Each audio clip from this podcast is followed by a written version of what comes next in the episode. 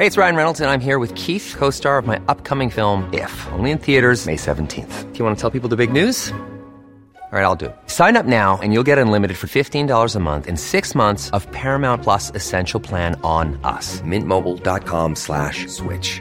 Upfront payment of $45 equivalent to $15 per month. Unlimited over 40 gigabytes per month. Face lower speeds. Videos at 480p. Active Mint customers by 531.24 get six months of Paramount Plus Essential Plan. Auto renews after six months. Offer ends May 31st, 2024. Separate Paramount Plus registration required. Terms and conditions apply if rated PG. asesinados de manera cruel. Vamos a entrar en comunicación con Adrián López de este diario eh, que, que conocemos como el Diario Noroeste. Adrián López, gracias por tomar la llamada del Heraldo Radio. Estamos Raimundo Sánchez Patlán y Jesús Martín Mendoza aquí en comunicación contigo a través de nuestra emisora de radio en la capital de la República. Bienvenido, muy buenas tardes. Buenas tardes. ¿Qué, qué información actualizada se tiene en este momento de lo que hemos informado durante las últimas horas? Bueno, básicamente, eh, al parecer, lo, peor en términos de balaceras habría pasado. Llega de pronto algún reporte esporádico de eh, disparos en algunas zonas, pero digamos no como lo vimos eh, durante prácticamente el mediodía de hoy y a la tarde.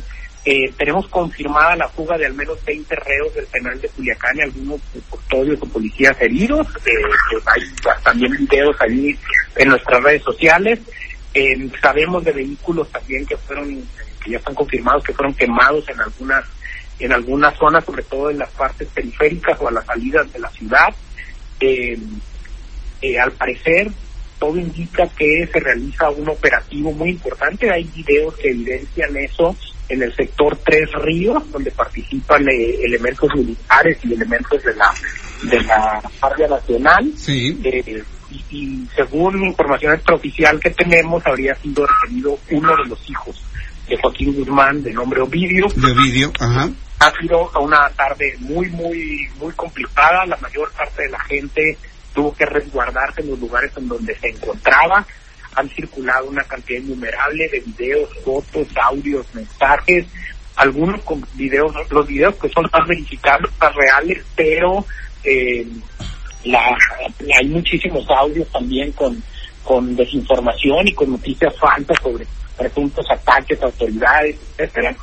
Y pues sí, una tarde para olvidar, el gobierno local tarda muchísimo en eh, reaccionar y reacciona de manera muy tibia, solamente hemos visto un comunicado vía Twitter pidiéndole a la gente que se resguarde y hasta que no tengan más información Sí. eh, la darán a conocer. Sabemos que el operativo es federal, entonces todo indica que las autoridades locales no tuvieron conocimiento del operativo. Vaya, Eh, ese es otro asunto. eh, que, que va, que va a brincar, ¿no? Que, que el propio gobernador decir, nosotros no sabíamos del asunto, es completamente federal, aunque él mismo ha pedido que la gente se resguarde, que se mantenga la calma, que estén, eh, que se mantengan a salvo. A mí, a mí me sorprendió mucho esa, esa frase, ¿no? Manténganse a salvo. Lo que me habla de, Sí, de- claro. de- de una falta de control en la situación o, o- o de conocimiento. ¿Cómo lo ves, Adrián López? Yo creo que es eh, la, la- la gran lección de hoy, después de, eh, de, de, digamos, dos años, dos años y medio en que habíamos visto cómo la tasa de homicidio en Sinaloa había venido a la baja. Eso no quiere decir que Sinaloa haya dejado de ser violento, sigue siendo un estado muy violento. Tenemos dos y medio asesinatos por día en promedio, una tasa de casi 30 asesinatos por cada 100.000 habitantes. Eh, pero en la medida en que el país se ha, pon- se ha ido eh, poniendo más violento, Sinaloa venía como a contracorriente de eso y habíamos como logrado un- algunos triunfos en ese en ese sentido y traíamos la tasa de homicidio de loco más baja de los últimos 10 años después de esta enorme epidemia de violencia de 2008, 2009, 2010. Y lo, y, lo de hoy es como un gran despertar, ¿no? Un despertar muy doloroso que te enseña que en cuestión de minutos el crimen organizado eh, local, el, el cártel local, eh, se puede apoderar de la capital, eh, del Estado en cuestión de minutos y, y, e imponer las condiciones. Adrián, te habla Raimundo Sánchez. Yo te quiero preguntar una cosa. ¿A qué hora empezó esta situación en Sinaloa? Y si nos puedes decir si en este momento aún se mantienen estas, estas balaceras y esta alarma en la población. Empezó como a las 2 de la tarde más o menos, empezaron los primeros reportes de los de los de la gente que circulaba armada en vehículos y que estaba cerrando calles, primero como como como retenes eh, eh, legales y después, como una hora después, empezaron a escucharse fuertes balaceras empezamos a ver los videos y a escuchar los audios. Eh, vimos por ahí una camioneta con un calibre 50 empotrado, o sea, entonces, ¿qué pasa? Son calibres muy fuertes que se escucharon en prácticamente toda la ciudad. Si bien fueron tres los sectores más comprometidos, tres vías universitarios y el centro, eh, digamos que toda la ciudad eh, escuchó y entonces pues obviamente nadie quiere nadie quiere ponerse en riesgo, entonces la gente decidió mejor resguardarse en los lugares en los que estaba eh, y empezó pues a correr la psicosis eh, vía redes sociales como normalmente sucede eh, y, y, y, con esto quiero ser muy muy muy cuidadoso. Una psicosis muy bien fundada no con, con elementos muy concretos para tener miedo. No tenemos hasta ahorita reporte de víctimas o sea, eso, es eh, importante señalarlo. No significa que no las haya, no tenemos conocimiento, pero sí parece haber detrás, y estoy eh, especulando un poco, una clara intencionalidad de haber sembrado este miedo y esta psicosis en el contexto de esta de esta detención. Llevamos seis horas de terror prácticamente en Sinaloa. ¿Qué recomendaciones están dando ustedes a sus reporteros que están en calle? Porque me imagino que estar ahorita en las calles de Sinaloa debe ser lo que menos desea una persona.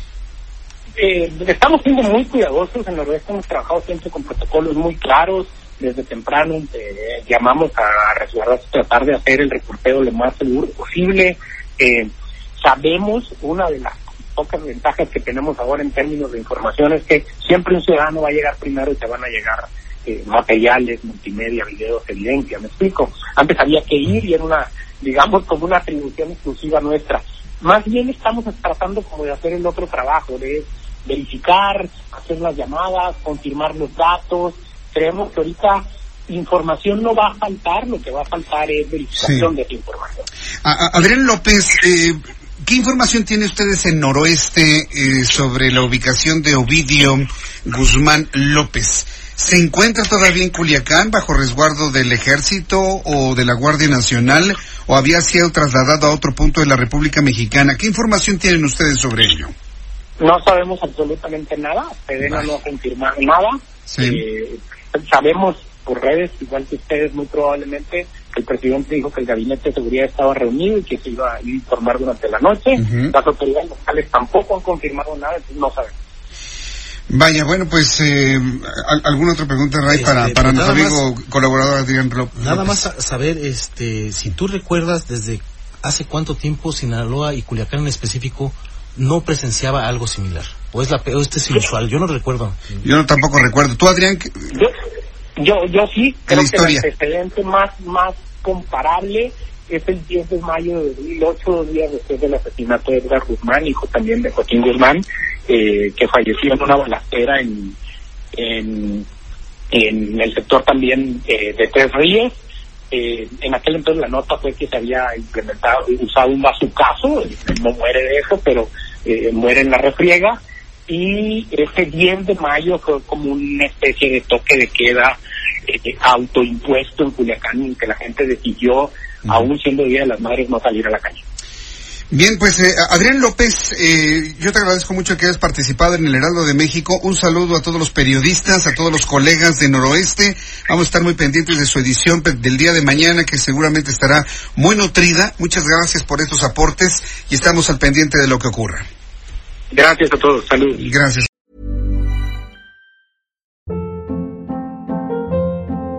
Hold up. What was that? Boring. No flavor. That was as bad as those leftovers you ate all week. Kiki Palmer here, and it's time to say hello to something fresh and guilt-free. Hello Fresh. Jazz up dinner with pecan-crusted chicken or garlic butter shrimp scampi. Now that's music to my mouth. Hello Fresh. Let's get this dinner party started. Discover all the delicious possibilities at hellofresh.com.